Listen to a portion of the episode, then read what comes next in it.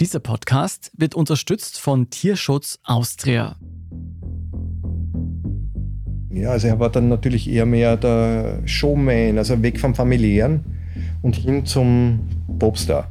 Seit knapp zehn Jahren arbeitet Oliver Rieberich nun als Leibwächter für den Chef der Rechtspopulisten, der FPÖ.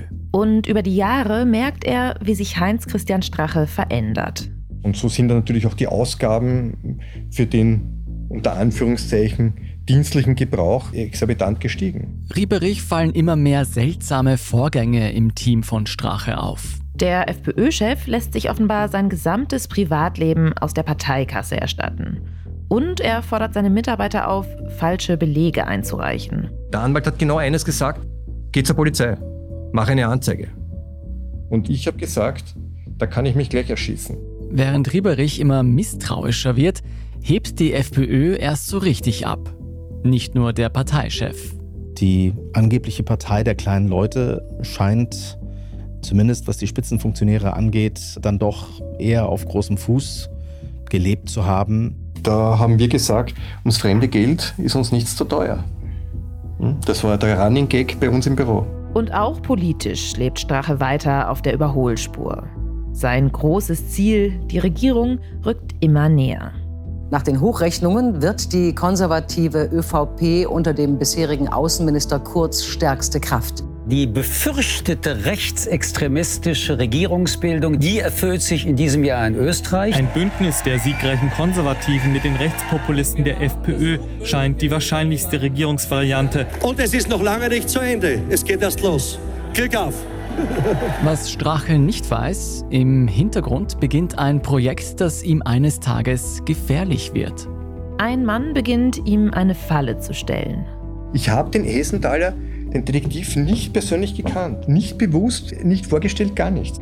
Ich bin Lucia Heisterkamp vom Spiegel. Und ich bin Jolt Wilhelm vom Standard. In der dritten Folge der Serie Straches Bodyguard tauchen wir ein in die glamouröse Welt des Heinz Christian Strache auf dem Gipfel seines Erfolgs.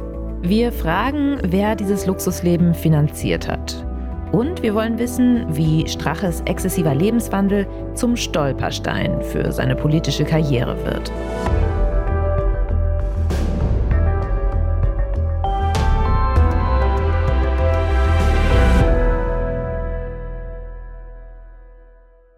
Bevor es losgeht, ein Hinweis. In dieser Folge geht es auch um die Verdachtslage von strafrechtlich relevanten Vorwürfen. Für alle genannten Personen gilt die Unschuldsvermutung. Und jetzt geht's los. Sommer 2014. Partytime. Wörthersee, Kärnten. Eine ländliche Traumkulisse. Im prachtvollen Schloss Leonstein feiert Österreichs High Society eines der exklusivsten Feste des Jahres, die Fête Leon. Werbeclips mit klappiger Musik zeigen, was die Menschen außerhalb der Schlossmauern verpassen. Damen in kurzen Cocktailkleidern, Herren im Leinenanzug. Alle tragen weiß. Nur die männlichen Gogo-Tänzer nicht, die sind oben ohne. Lampions lassen die Bäume funkeln und UV-Licht die Gäste. Das Personal kredenzt exquisite Häppchen, die bevorzugt mit Champagner runtergespült werden. DJ-Sounds und Disco-Kugeln machen den Schlossgarten zur Tanzfläche. Die ein oder andere Wodka-Mischung an der Bar liefert Treibstoff für die ganze Nacht. Und mittendrin der FPÖ-Chef HC Strache. Die Fête Leon, diese Party, was da immer gibt, dieses Fest in Weiß oder was auch immer. Einer, der sich gut an diese Fête Leon erinnert, ist Straches Leibwächter, Oliver Rieberich. Obwohl er selbst nicht eingeladen ist, bekommt er damals mit, wie wild es zugeht. Äh, Habe ich einen Anruf erhalten von einer Frau aus Kärnten, von der Partei, die mich wortwörtlich gefragt hat, was ist mit dem Alten los? Ja, was ist los mit dem Alten? Die Dame am anderen Ende der Leitung behauptet, Heinz-Christian Strache würde sich ungebührlich benehmen. Speziell für einen Chef einer mittlerweile recht großen freiheitlichen Partei. Da war massiv die Rede davon, dass der aktiv gesucht hat, offenbar. Der liebe Parteiobmann, also da vollkommen losgelöst war in dieser Nacht. Was und wie Strache in dieser stürmischen Nacht aktiv gesucht hat, das wissen wir nicht. Doch gewisse Gerüchte machen die Runde. Aber diese Gerüchte gab es immer. Es gab noch nie stichhaltige Beweise. Ich muss dazu sagen, dass ich in den ganzen Jahren ihn wirklich niemals mit Drogen erwischt hätte oder gesehen hätte, den Herrn Strache. Darüber reden wird noch Jahre später Strache selbst. Er wird sich gegen die anhaltenden Gerüchte wehren, dass er illegale Drogen konsumiere. Meine zwei negativen Harttestergebnisse liegen vor. Die negativen Testergebnisse sind nunmehr schon ja, das siebte oder achte Haartestergebnis, das negativ in den letzten zehn Jahren auch von mir dokumentiert ist. Trotzdem halten sich die Gerüchte hartnäckig. Der FPÖ-Chef soll Kokain konsumieren oder auch andere Partydrogen. Auch wenn es, und das müssen wir hier betonen, nie stichhaltige Beweise dafür gibt. Um den Gerüchten ein Ende zu setzen, lässt Strache seinen Drogentest über den hauseigenen YouTube-Kanal FPÖ TV inszenieren. Ich weiß aus leidvoller Erfahrung, dass es dann immer wieder Verleumder äh, gibt, die auch diese Fakten nicht zur Kenntnis nehmen wollen. Aber ja, es interessiert mich nicht. Es interessiert den FPÖ-Chef zu dieser Zeit zumindest doch so sehr, dass er sich öffentlichkeitswirksam reinwaschen will. Vielleicht, weil Strache schon seit seiner Übernahme der FPÖ 2005 die Bekämpfung schwarzafrikanischer Drogen-Connections und illegaler Migranten, die mit Drogen handeln, fordert. In Österreich und auf EU-Ebene. Da käme es gar nicht gut, wenn ausgerechnet Strache selbst mit illegalen Substanzen erwischt würde. Vor diesem Hintergrund interessiert Straches Verhalten rund um die Party in Kärnten die Manager der Partei natürlich besonders. Doch sie sind noch aus einem anderen Grund beunruhigt. Wenn der zwei Termine gehabt hat am Vormittag, in der Woche, hat einen Schreikrampf hingelegt. Am Telefon, ob sie ihn umbringen wollen, ob wir ihn töten wollen. Er braucht seine Zeit zum Erholen. In der Partei fällt mittlerweile auf, dass Strache viel um die Häuser zieht. Das mag zwar gut für den Wahlkampf sein, nur leider verpasst er dafür immer wieder Termine. Noch dazu, weil Strache primär in einer Villa in Klosterneuburg residiert, ein ganzes Stück außerhalb von Wien. Und das, was ihm seine Kärntner Kollegin erzählt, macht Rebarich Sorgen. Nicht auszudenken, was gegnerische Parteien oder Boulevardmedien aus einem eskalierenden Strache machen würden. Also beschließt Rieberich, den damaligen FPÖ-Generalsekretär Herbert Kickel von Straches wilder Partynacht zu erzählen. Was genau Kickel mit dieser Information macht, wissen wir nicht. Aber wenig später mietet die FPÖ eine Dachgeschosswohnung im Zentrum Wiens, gleich um die Ecke vom Stephansdom. Vom Balkon aus blickt man auf die Altstadt und ein Jacuzzi lädt zur Entspannung im Freien ein. Die Wohnungen wurden bezahlt. Die Dienstwohnung im ersten Bezirk in der Nähe von Petersplatz. Und natürlich auch Weidling. Statt ihrem Parteichef den Kopf zu waschen, finanziert die FPÖ Strache neben dem offiziellen Wohnsitz im dritten Bezirk und dem sogenannten Sommersitz außerhalb der Stadt jetzt auch noch eine Penthouse-Wohnung in Bestlage. Chats und Rechnungen belegen, dass sogar der Whirlpool auf Parteikosten bezahlt wird. Ganz zu schweigen von einigen tausend Euro monatlich für Miete und Betrieb. Und Parteikosten, das heißt Mitgliedsbeiträge, Spenden und Steuergeld. Rieberich überrascht das längst nicht mehr. Er und die anderen Mitarbeiter haben sich daran gewöhnt, dass Strache sich sein Leben in Saus und Braus von der Partei finanzieren lässt. Da haben wir gesagt, ums fremde Geld ist uns nichts zu teuer. Hm? Das war der Running Gag bei uns im Büro.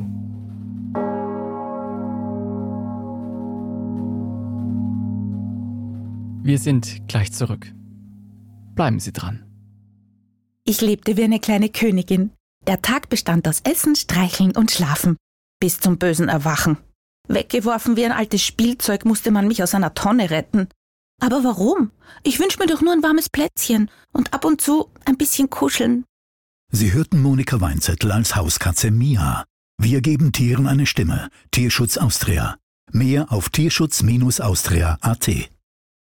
2015 steuert Heinz-Christian Strache also jetzt auch vom Penthouse in der City die nächsten Wahlerfolge an. Es ist das Jahr, in dem die sogenannte Flüchtlingskrise alle Themen überschattet. Die Flucht hunderttausender Menschen aus Kriegsgebieten nach Europa wird weltweit rechtspopulistische Parteien wie die FPÖ beflügeln. Bis heute gibt es keinen Grenzschutz, keine Grenzsicherung und auch keine Grenzkontrollen. Und wir wissen heute gar nicht, wie viele man ins Land gelassen hat. Jetzt sind die herrlichen Glocken und ich sage, ich freue mich drüber, weil die Glocken wunderschön sind und ein Teil unserer Kultur, unserer Identität, ja, unserer Tradition auch darstellen. Doch bis Strache in der Flüchtlingskrise die Alarmglocken läuten lässt, konzentriert er sich Anfang des Jahres auf ein anderes politisches Steckenpferd. Die Problematik wird sich weiter zuspitzen. Die Bürger haben heute immer weniger Geld zum Ausgeben. Der FPÖ-Chef warnt das Land immer und immer wieder vor zunehmender sozialer Ungerechtigkeit in Österreich. Sie haben immer weniger Geld auch zum täglichen Leben. Und das bedeutet, dass Leistungsträger massiv unter Druck gekommen sind. Auch der Mittelstand spürt das bereits. Strache kritisiert in Interviews wie hier, aber auch lautstark im Parlament und bei Wahlkampfreden das vermeintliche Versagen der Großen Koalition. Wir müssen jetzt entlasten, um aus dieser Problematik der Rezession und der Wirtschaftskrise herauszufinden. ÖVP und SPÖ würden an den falschen Stellen sparen und die eigenen Interessen über das Wohl des Volkes stellen. Dass die FPÖ zur Partei der kleinen Leute unter Anführungsstrichen wurde, ist ein langer Prozess. Der hat eigentlich mit Jörg Haider begonnen. Das ist unsere Kollegin Katharina Mittelstedt vom Standard. Sie ist leitende Redakteurin im Bereich Innenpolitik. Und sie sagt, dass sich Strache nach außen hin als Verbündeter der Arbeiterschicht gibt, das ist ihm nicht selbst eingefallen. Er verfolgt die gleiche Strategie wie sein Vorgänger, Jörg Haider. Das ist der Mann, der den modernen Rechtspopulismus in Europa miterfunden hat und damit die FPÖ groß gemacht hat. Haider hat es damals geschafft, das vermeintliche Establishment zum Feind zu stilisieren und die FPÖ eben als Partei vor allem des kleinen Mannes zu positionieren. Und Strache hat daran angeknüpft. Die Kernbotschaft lautet, wir da unten gegen die da oben. Wir da unten gegen die da oben. Straches noble Wohnsitze und wilde Feste auf Parteikosten hängt damals besser niemand an die große Glocke. Dabei könnte er mit seinem Lebensstil Ende Sommer 2015 wohl nicht weiter weg sein von den Problemen der kleinen Leute. Und dann macht er eine Bekanntschaft. Es war ein Abend in der Babenberger Passage. Das weiß ich noch deswegen, weil man natürlich Probleme gehabt hat mit der Rechnung. Strache ist wieder einmal in dem Wiener Club Babenberger Passage. Und sein Leibwächter Oliver Rieberich ist auch dabei. Wir sind damals gegangen, HC ging nach Hause und die ganze Entourage blieb sitzen, hat weiter gesoffen und ich habe dann die Rechnung per E-Mail bekommen, die wir nicht bezahlt haben. Na eh klar, warum? Weil wir schon lange weg waren. Und alle anderen gesoffen haben auf Regimentskosten, wie es halt natürlich üblich war in der Partei. Bevor Reberich sich am nächsten Tag über unbezahlte Rechnungen ärgern muss, wird er Zeuge einer Liebesgeschichte.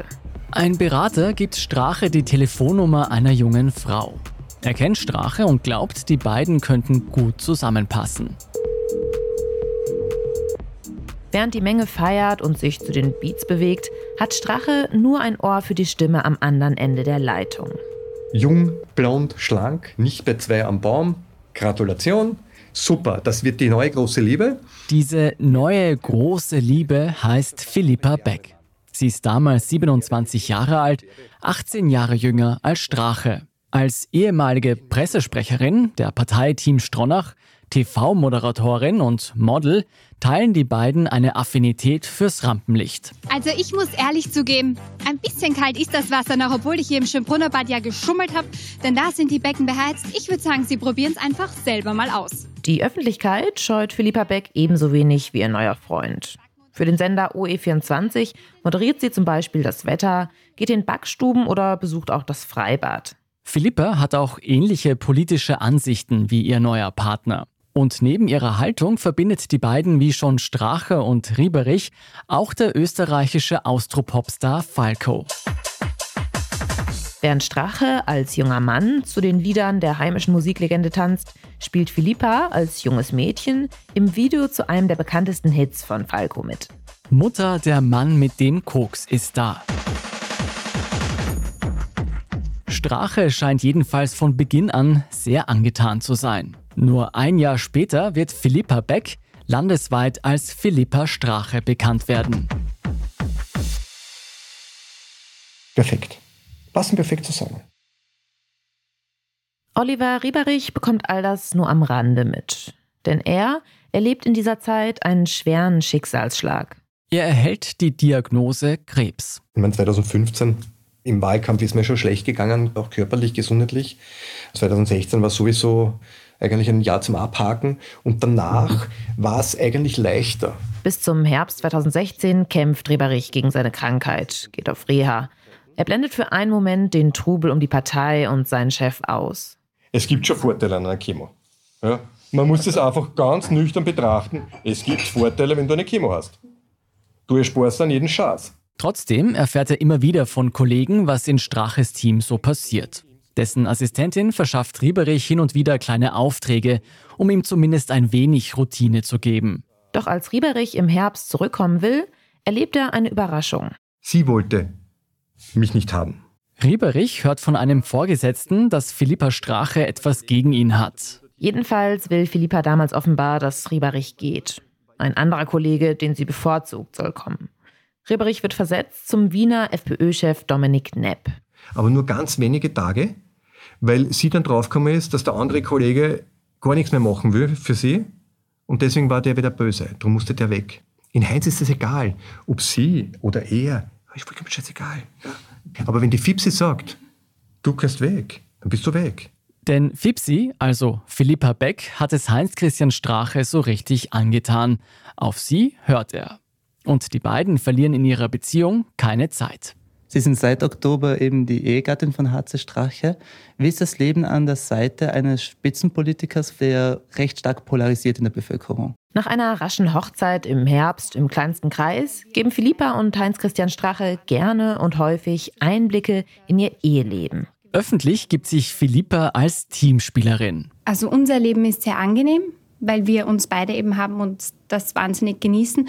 Und zusammen, ich glaube, da übersteht man alles, auch gewisse Anfeindungen oder irgendwie so Seitenhiebe. Da steht man dann drüber, leichter drüber, besser als allein. In Interviews wie hier mit dem Online-Medium Voll.at zeigt sie schon früh, dass sie sich mit ihrem Heinz Christian als Power-Couple versteht. Als Team Strache. Zusammen zeigen sich die beiden bei öffentlichen Auftritten und auch in der Partei weht plötzlich ein frischer Wind. Die Philippa hat ja geglaubt, sie muss sie verwirklichen. Die hat massiv, massiv, massiv Druck gemacht. Bis zum Schluss war ihre Aufgabe, das Vizekanzleramt zu dekorieren. Ja? Obwohl sie kein Mitglied des Ministeriums war. Über Philippa Straches Einfluss bis ins spätere Vizekanzleramt ihres Mannes werden wir noch sprechen. Und zwar nicht nur darüber, dass sie maßgeblich dabei geholfen hat, das herrschaftliche Büro neu zu dekorieren. Für mehr als 120.000 Euro auf Ministeriumskosten. Es war ganz toll dann im Vizekanzleramt. Wir hatten rote Samtvorhänge. Ganz schwere. Also wenn die runterfallen, diese sieben Meter Vorhänge, na, da bist du tot, überlebst du nicht. Und das hat mich wirklich so an diese alten Filme erinnert, so diese 70er Jahre Buffs. Ja, das war wirklich so wie in einem Bordell. Also die Gestaltung der Inneneinrichtung ist natürlich Geschmackssache. Und wie Philippa Strache die Sache heute sieht, das wissen wir nicht. Ein Interview wollte sie uns nicht geben. Damals wird sie jedenfalls nicht nur hinter den Kulissen aktiv, sondern auch öffentlich für die Partei. Und zwar unter anderem ehrenamtlich als Tierschützerin. Das heißt, du kriegst kein Gehalt dafür, du Nein, hast keinen finanziellen Vorteil dadurch. Nein, natürlich nicht. Also kein Groschen für so viel Arbeit. Ist es dir also tatsächlich eine Herzensangelegenheit? Es ist ja eine schöne Arbeit. Es ist ja eine schöne Arbeit und vor allem, das bringt einem ja so viel mehr zurück. Was in dieser Zeit nicht an die Öffentlichkeit getragen wird, Philippa Strache wird für ihre Arbeit in der FPÖ unter ihrem Mann und Chef Heinz Christian schon sehr bald fürstlich entlohnt. Nicht für ihre Tierschutzagenten, sondern weil die Partei sie als Social Media Beauftragte anstellt. Gehalt 10.000 Euro brutto im Monat. Nicht gerade das Durchschnittsgehalt einer Social Media Beauftragten in Österreich. Und wie die Ermittler der Staatsanwaltschaft heute vermuten, auch Frau Strache profitierte im großen Stil vom mutmaßlichen Spesenunwesen in der FPÖ. Also wenn man an einen Gott glaubt, egal welchen Gott, und man sagt, du kriegst immer das, was du verdienst, ja, dann muss man eines sagen. Die beiden haben sie verdient. Die beiden haben sie verdient. Gesucht und gefunden und verdient.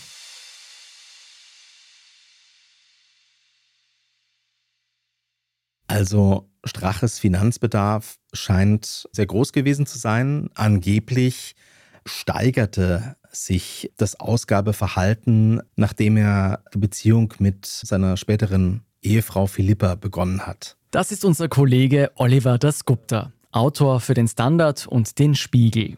Wie viel Geld Strache in seinen aktiven Jahren als Parteichef gebraucht hat, ist weiterhin Gegenstand von Ermittlungen. Allein aus den offiziellen Angaben aus der Zeit seiner späteren Vizekanzlerschaft lässt sich jedoch eine Dimension erahnen. Summa summarum, unterm Strich scheinen dem Ehepaar Strache angeblich 40.000 Euro zur Verfügung gestanden zu sein.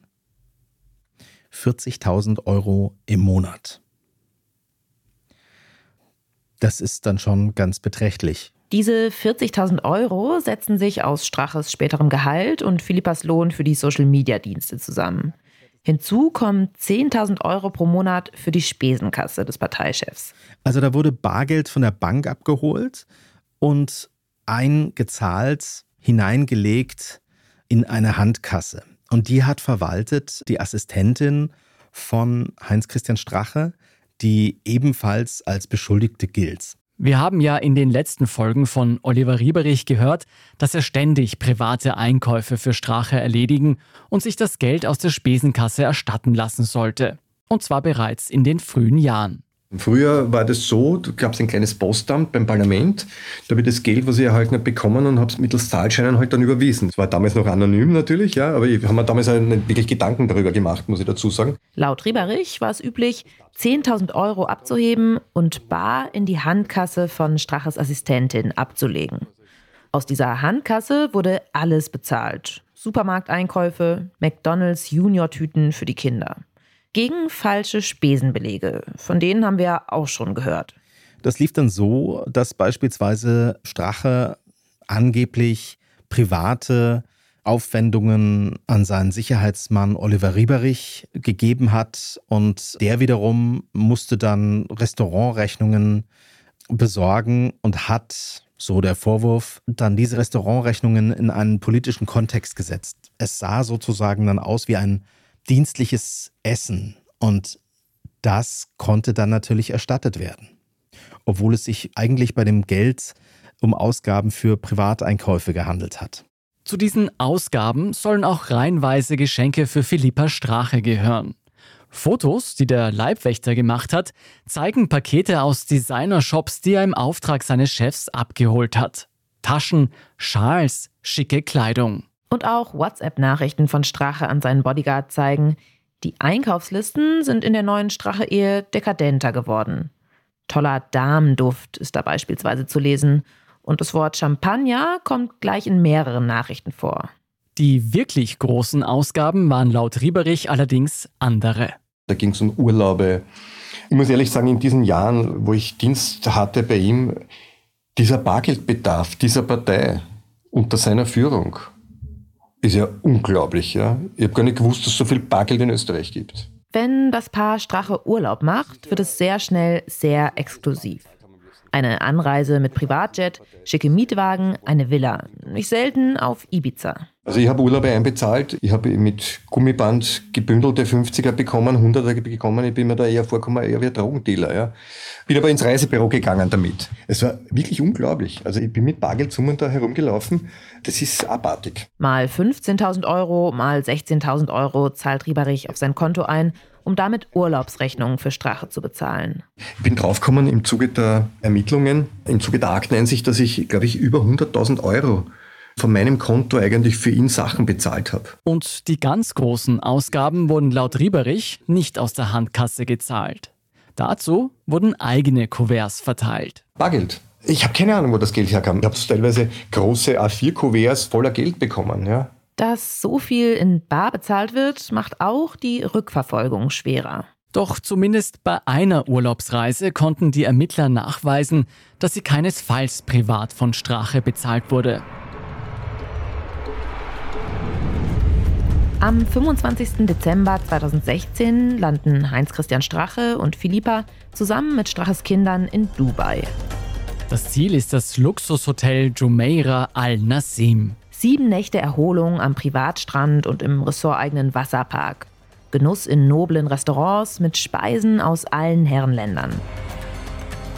Wellness vom Feinsten. Aktivitäten für den Nachwuchs. Und Bewohner der Clubzimmer und der Suiten genießen eine durchgehende Verpflegung in einer exklusiven Lounge. Unter ihnen sind die Eheleute Strache.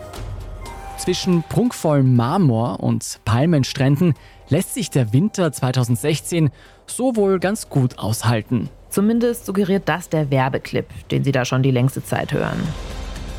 Knapp sechs Jahre später wird die Staatsanwaltschaft bei der Vernehmung von Philippa Strache das alles gar nicht interessieren. Die Ermittler fragen Philippa Strache etwas, das sie eigentlich schon längst wissen. Wie viel diese sieben arabischen Nächte inklusive Flug gekostet haben und wer dafür aufgekommen ist. Sie wird sagen, ihr Partner und dass sie über die Vertreterin der Reisegesellschaft immer den besten Preis bekommen haben. Sieben Nächte Dubai für sage und schreibe 27.000 Euro. Also er wollte eigentlich immer zu den Oberen dazugehören. Er hat zwar nach unten immer gesagt, okay, wir kämpfen für das Recht des kleinen Mannes, aber seine persönlichen Vorlieben haben sich dann natürlich auch massiv geändert. In Wahlkämpfen prangert Strache rot-schwarze Parteibonzen an, klagt über Steuerwucher und die Benachteiligung der kleinen Leute. Doch hinter den Kulissen führt er ein Luxusleben, das, so der Verdacht der Staatsanwaltschaft heute, schlussendlich die Spendengelder seiner Wählerinnen und die Parteiförderung bezahlt. Also auch Steuergeld. Spätestens bei der Bezahlung von Urlaubswochen um 27.000 Euro dürfte offensichtlich sein, Straches Spesenausgaben können irgendwann kein Geheimnis mehr sein in der Partei. Es gab immer gewählte Finanzreferenten als zuständige Organe der jeweiligen Strukturen und auch mehrere gewählte Rechnungs- und Wirtschaftsprüfer, die eine ordnungsgemäße Gebarung geprüft haben. Dass nichts ungesehen am Parteiapparat vorbeigelaufen ist, sagt uns Strache heute selbst. Ich habe mich äh, immer auf eine korrekte Handhabung, Prüfung und Abrechnung meiner Mitarbeiter, der Organe und Rechnungs- und Wirtschaftsprüfer verlassen. Anders gesagt, Personen, die heute noch in der FPÖ sitzen, hätten damals schon gewusst, was vor sich geht. Und im Raum steht der Verdacht, dass zumindest in der Parteispitze und in den Geschäftsstellen der Partei das Ganze ein offenes Geheimnis war. So hat beispielsweise ein anderer Sicherheitsmann neben Oliver Rieberich offensichtlich auch solche Dienste ausführen müssen. Und auch dort soll angeblich das Geld auf diese Weise erstattet worden sein. Also sprich, da hat Strache und offensichtlich nicht nur Strache sich einfach auf Kosten der Partei ein schönes Leben gemacht. Was unser Kollege Oliver Dasgupta hier sagt, das mutmaßliche Spesenunwesen des Herrn Strache soll in weiten Teilen der FPÖ Usus gewesen sein.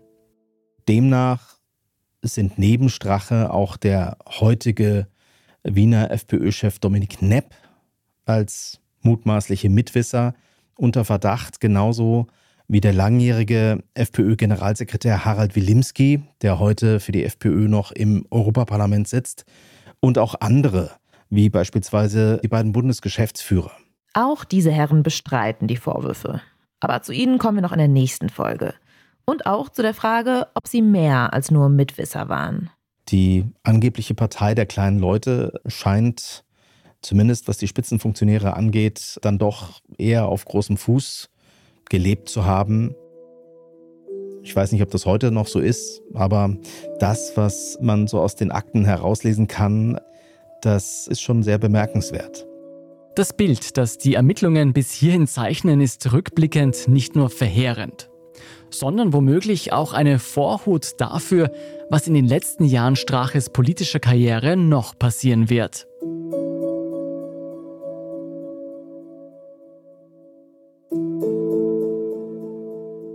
Wir sind gleich zurück. Wir haben kennengelernt, da war er ein Junger wie der Hund. Wir waren ein Spitzenteam. Aber dann ist er krank geworden und, und schwach geworden und dann hat er mich abgeben müssen. Aber nicht obwohl, sondern weil er mich eben so gern gehabt hat. Ob ich noch mal so jemanden finde wie er? Na. Sie hörten Gary Seidel als Schäferhund Benno. Wir geben Tieren eine Stimme. Tierschutz Austria. Mehr auf tierschutz-austria.at. Auch im Sommer 2017 macht Familie Strache Urlaub. Diesmal geht es auf die Balearen, nach Ibiza. Wieder ein Luxusurlaub, der unterm Strich 17.000 Euro kostet. Bei Übernachtungen im Fünf-Sterne-Hotel Palafium Palace Ibiza Resort kommt das schnell mal zusammen.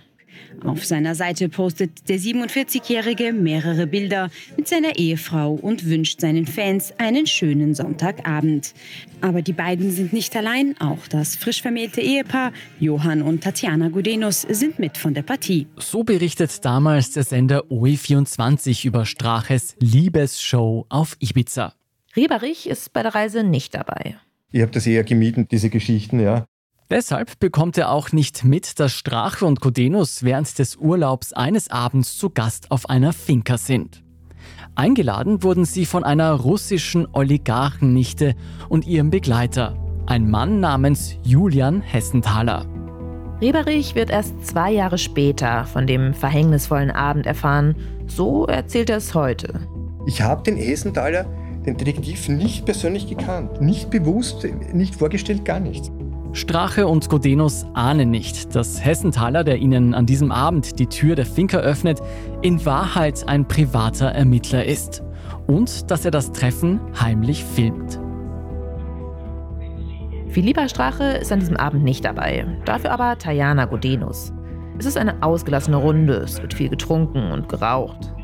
Normaler Abend von HC Strache, ja. Und mit steigendem Pegel kommen Strache und Godenus mit der Russin auf Geschäftliches zu sprechen. Plötzlich geht es um illegale Parteispenden und den Kauf der Kronenzeitung. Wenn Sie wirklich die Zeitung vorher übernehmen, wenn es wirklich vorher, in dieser Wahlperiode, zwei, drei Wochen vorher, die Chance gibt, über diese Zeitung uns zu pushen, All das wissen wir heute, weil die heimlichen Aufnahmen zwei Jahre später veröffentlicht werden. Das Treffen auf der Finca ist eine Falle. Eingefädelt vom Ermittler Hessenthaler und von Rieberichs Bekannten, dem Anwalt M. Anwalt M, das ist jener Mann, dem Rieberich damals von den falschen Abrechnungen für Strache erzählt hat, dem er die Fotos mit den Bargeldtaschen gezeigt hat. Rebrich sagt, er habe nicht gewusst, dass der Anwalt seither an einem Plan arbeitet, den FPÖ-Chef zu Fall zu bringen.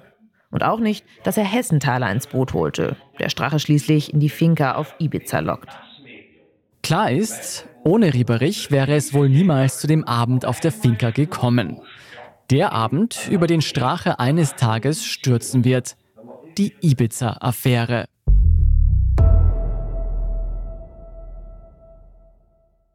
Doch bis all das ans Licht kommt, wird noch viel passieren. Zurück in Wien verliert Strache kaum ein Wort über den Urlaub. Das Treffen mit der falschen Oligarchennichte gerät in Vergessenheit. Jetzt gilt es, mit aller Kraft nach vorne zu schauen. Im Herbst stehen die Nationalratswahlen an. Der einzige Weg, Österreich voranzubringen, ist, den rot-schwarzen Ballast loszuwerden. Nur mit einer Stimme für die FPÖ wird es diese Veränderung geben. Viele in Österreich haben damals die Nase voll von der Koalition der beiden Großparteien. In Umfragen steht zwar trotzdem die ÖVP an erster Stelle. Schließlich tritt sie mit Sebastian Kurz an, der 2017 als Politwunderknabe gefeiert wird. Das Einzige, was zählt, ist das Ergebnis am 15. Oktober. Doch sein Glanz schadet Strache nicht. Im Gegenteil. Es war im Grunde eines der Kernversprechen von Sebastian Kurz, dass mit ihm nicht die nächste große Koalition aus ÖVP und SPÖ kommt. Kurz sollte für das Neue stehen, für den Aufbruch, für den neuen Stil. Und das, so hat sich sein Team das zumindest überlegt, war eben mit der SPÖ nicht möglich und damit de facto ja eigentlich nur mit der FPÖ. Unsere Kollegin Katharina Mittelstedt hat den Wahlkampf damals intensiv verfolgt. Kurz und Strache lassen immer wieder Sympathien füreinander durchblicken. Etwa hier in einem TV-Duell des ORF. Sitzt hier die neue große Koalition am Tisch? An wen ist die Frage gerichtet? An Sie beide. Wer darf starten? Das überlasse ich gleich Ihnen.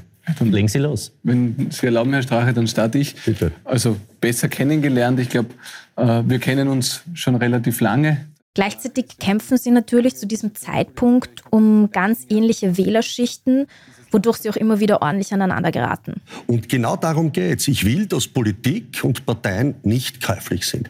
Und dass wir die Interessen der Österreicherinnen und Österreicher im Vordergrund haben, die gilt es zu vertreten und nicht irgendwelche Geschäftsinteressen von Herrschaften, die da im Hintergrund äh, eben auch mit Spenden versuchen, das zu erwirken. Für Strache ist die Krönung seiner Karriere in diesem Moment zum Greifen nah. Das bekommt auch Rieberich mit. Also ich glaube schon, dass sie äh, intern damit gerechnet haben oder gehofft haben, also dass die Regierungsbeteiligung da realistisch ist diesmal. Aber nach außen oder so in, in, in den größeren Kreis der Partei hat das eher nicht hinausgetragen. Noch ist die Wahl schließlich nicht gewonnen.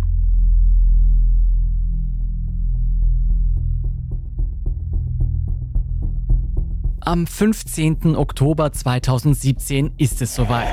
Bei der Wahl in Österreich bahnt sich ein Rechtsruck an. Nach ersten Hochrechnungen liegt die konservative ÖVP mit Spitzenkandidat Sebastian Kurz vorn. Die sozialdemokratische SPÖ mit noch Kanzler Kern liefert sich mit der rechtspopulistischen FPÖ ein Rennen um Platz zwei.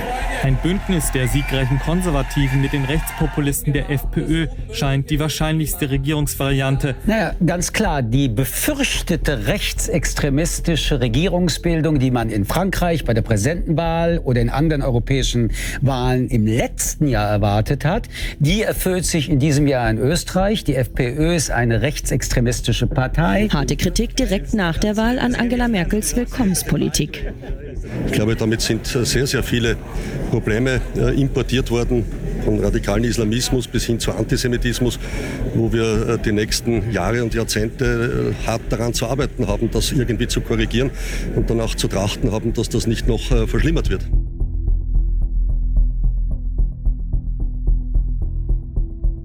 Einen Riesenapplaus für unseren Spitzenkandidaten HC Strache! Abends wird Strache auf der Wahlpartie der FPÖ empfangen. Ja, meine lieben Freunde, ein herzliches Dankeschön für eure wundervolle Begrüßung. Heinz-Christian Strache und Philippa Strache stehen strahlend auf der Bühne, umgeben von blauen Luftballons und Österreich-Fahnen. Er hat es geschafft. Seine Partei ist mit knapp 26 Prozent auf dem dritten Platz gelandet. Ein riesiger Erfolg und das beste Ergebnis seit der Spaltung durch Haider. Und es läuft gleich weiter alles nach Straches Plan. Denn bald darauf nimmt Wahlsieger Kurz Koalitionsverhandlungen mit den Rechtspopulisten auf. In einigen Punkten waren die ÖVP unter Kurz und die FPÖ unter Strache damals sowieso auf Linie, kann man sagen. Das gilt vor allem für die Migrationspolitik. Mehr Abschiebung, mehr Abschottung, da sind sich die beiden einig. Uneinigkeit gibt es zum Beispiel beim geplanten Rauchverbot in Gaststätten. Die FPÖ will das unbedingt verhindern. Strache ist immerhin selbst Kettenraucher. Die ÖVP lässt sich am Ende darauf ein. Vor allem ging es kurz und dieser ganzen Koalition aber um das Image dieser Regierung, viel mehr als um ganz konkrete Inhalte in vielen Punkten. Es sollte eben keine Koalition des Streitens und des ständigen Kampfes werden. Sebastian Kurz sprach ja, wie wir uns erinnern, selbst sehr oft vom neuen Stil. Und das war eines der Kernanliegen. Und für einige Zeit ist es auch sehr gut gelungen, kann man sagen. Sehr geehrter Herr Kurz, sehr geehrter Herr Strache, meine Damen und Herren. Am 19. Dezember 2017 vereidigt Bundespräsident van der Bellen die neue Regierung.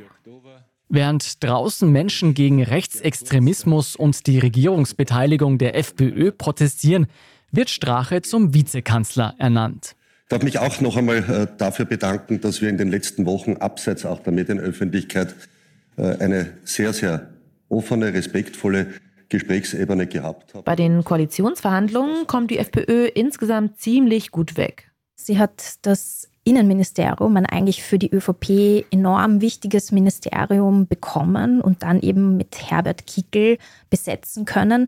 Die waren auf alle Fälle sehr überrascht, dass der Posten des Innenministers eigentlich zur Debatte stand für die Partei. Oliver Rieberich bekommt die Verhandlungen damals hautnah mit. wie Strache seinen Parteifreund Herbert Kickel überzeugen muss, damit der den Posten des Innenministers annimmt. Weil es war angeblich keine leichte Aufgabe, ihn zu überreden. Er wollte das nicht. Am Ende wird der stramme Rechtsaußenmann Kickel dann doch Innenminister. Die FPÖ bekommt außerdem das Außenministerium, das Verteidigungs-, das Arbeits- und das Verkehrsministerium. Strache selbst wird Vizekanzler und Sportminister und sitzt jetzt ganz oben auf der Regierungsbank.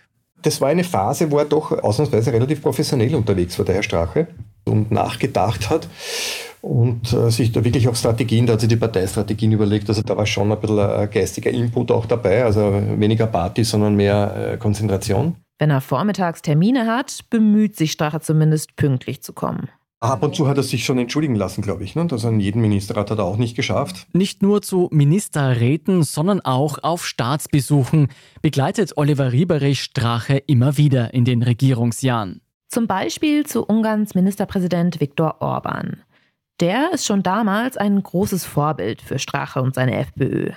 Die Kontrolle der Medien, die Nähe zu Russland, die harte Linie in der Flüchtlingspolitik, all das passt zur FPÖ. Strache wünscht sich auf EU-Ebene eine engere Zusammenarbeit mit Ungarn. Im Januar 2018 reist er nach Budapest zu einem Gespräch mit Orban. Auch Philippa ist dabei. Bei dem Treffen will sich Strache unbedingt als Wiens starker Mann präsentieren. Dann aber erscheint er trotz aller Bemühungen zu spät zum Termin. Da war die Visagistin schuld. Angeblich braucht die Visagistin damals so lange für das Make-up von Philippa, dass sich die Eheleute Strache verspäten. Die Anekdote zeigt ein Muster aus Straches Zeit als Vizekanzler, das immer wiederkehrt. Egal wie sehr er sich bemüht, als seriöser Staatsmann aufzutreten. So richtig will es ihm nicht gelingen, sein Partyboy-Image abzulegen. Und das gilt nicht nur für Auslandsreisen.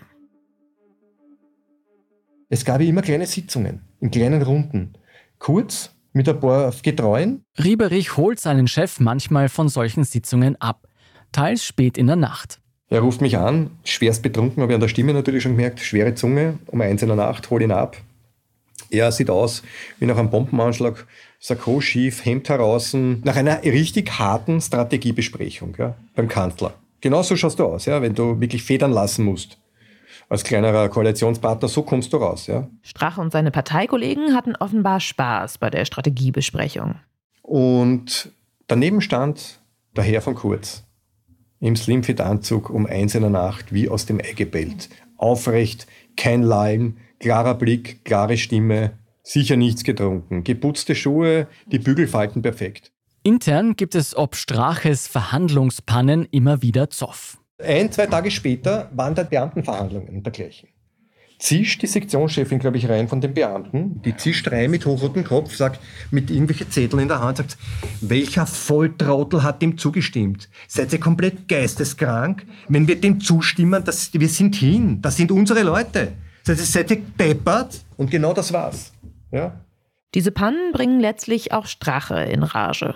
Und dann kommen dann die SMS, die mir ja aufgepoppt sind, die WhatsApp. Ja, ja, Basti, so war das aber nicht ausgemacht. Und Strache ist offenbar nicht der Einzige, der in seiner Partei den Fokus verliert und gerne mal lieber über Freimaurer oder Verschwörungstheorien debattiert, als über Regierungsprogramme. Diese rauchgeschwängerte und alkoholgeschwängerte Luft nach den Nationalratssitzungen, die sind ja nicht nach Hause gegangen. Diese ganzen Nationalräte, die sind da drinnen gesessen und haben sich angesoffen bis in der Früh.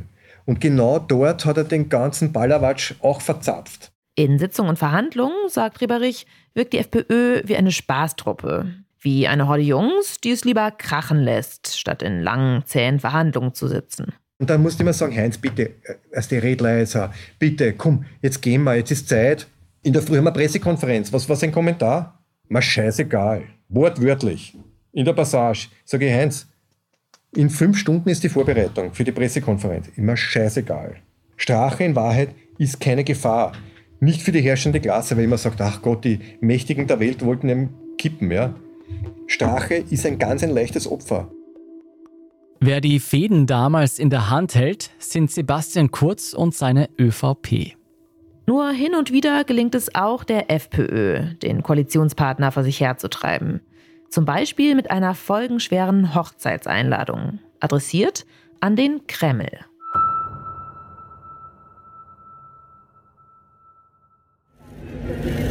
Das ist so eine Ehre. Vielen Dank, Sie sind großartig. Danke, danke, vielen Dank, Herr Präsident. Im Sommer 2018 ist der russische Machthaber Wladimir Putin zu Gast in Wien. Nicht für einen Staatsbesuch, sondern eingeladen bei der Hochzeit der damaligen Außenministerin Karin Kneißl von der FPÖ. Auch Strache ist dabei. Rieberich begleitet ihn. Er soll den Vizekanzler bei den Festlichkeiten filmen. Er war aber dort eher ein bisschen abgemeldet auch, also weil er natürlich nicht im, im Mittelpunkt war. Im Mittelpunkt steht Karin Kneißl, die Braut, die mit Putin einen Walzer tanzt. Die Bilder gehen um die Welt und sorgen für einen internationalen Eklat. Nach der Annexion der Krim sind die Beziehungen zu Russland schon damals angespannt. Aber Österreichs Außenministerin tanzt fröhlich mit dem russischen Machthaber. Und es ist längst nicht der einzige Skandal, der in die FPÖ-Regierungszeit fällt. Medien wie der Standard dokumentieren damals eine ganze Reihe rechtsextremer Ausfälle in der Partei.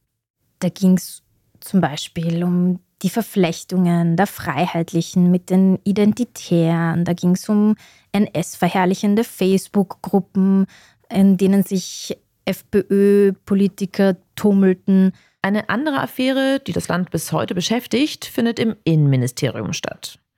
Kickel will damals den Geheimdienst umbauen und lässt Hausdurchsuchungen im Verfassungsschutz durchführen. Aber all diese Skandale beschädigen das Ansehen der Koalition kaum. Das zeigen Umfragen aus dieser Zeit.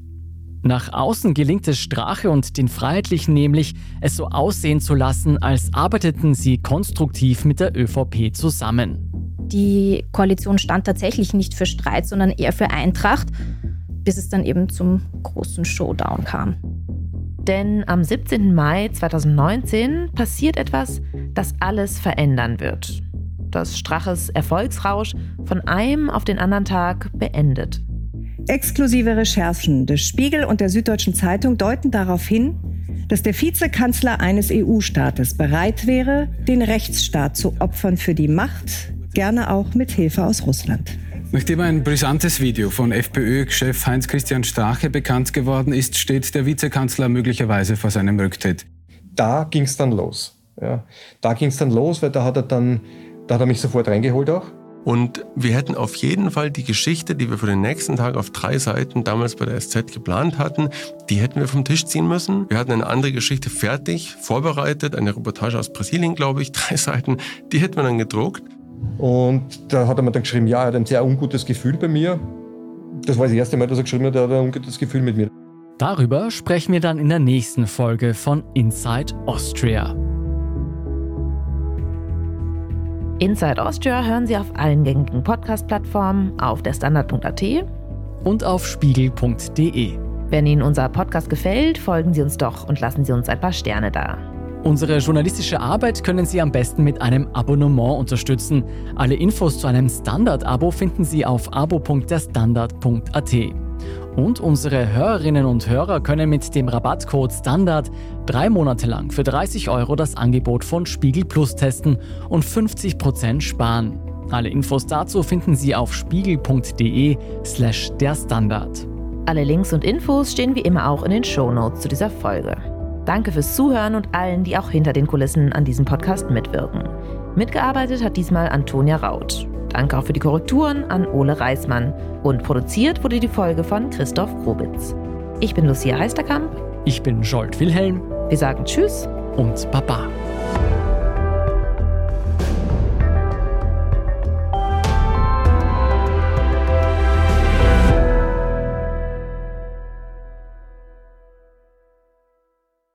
Wir haben kennengelernt, da war er ein Junge wie der Hund.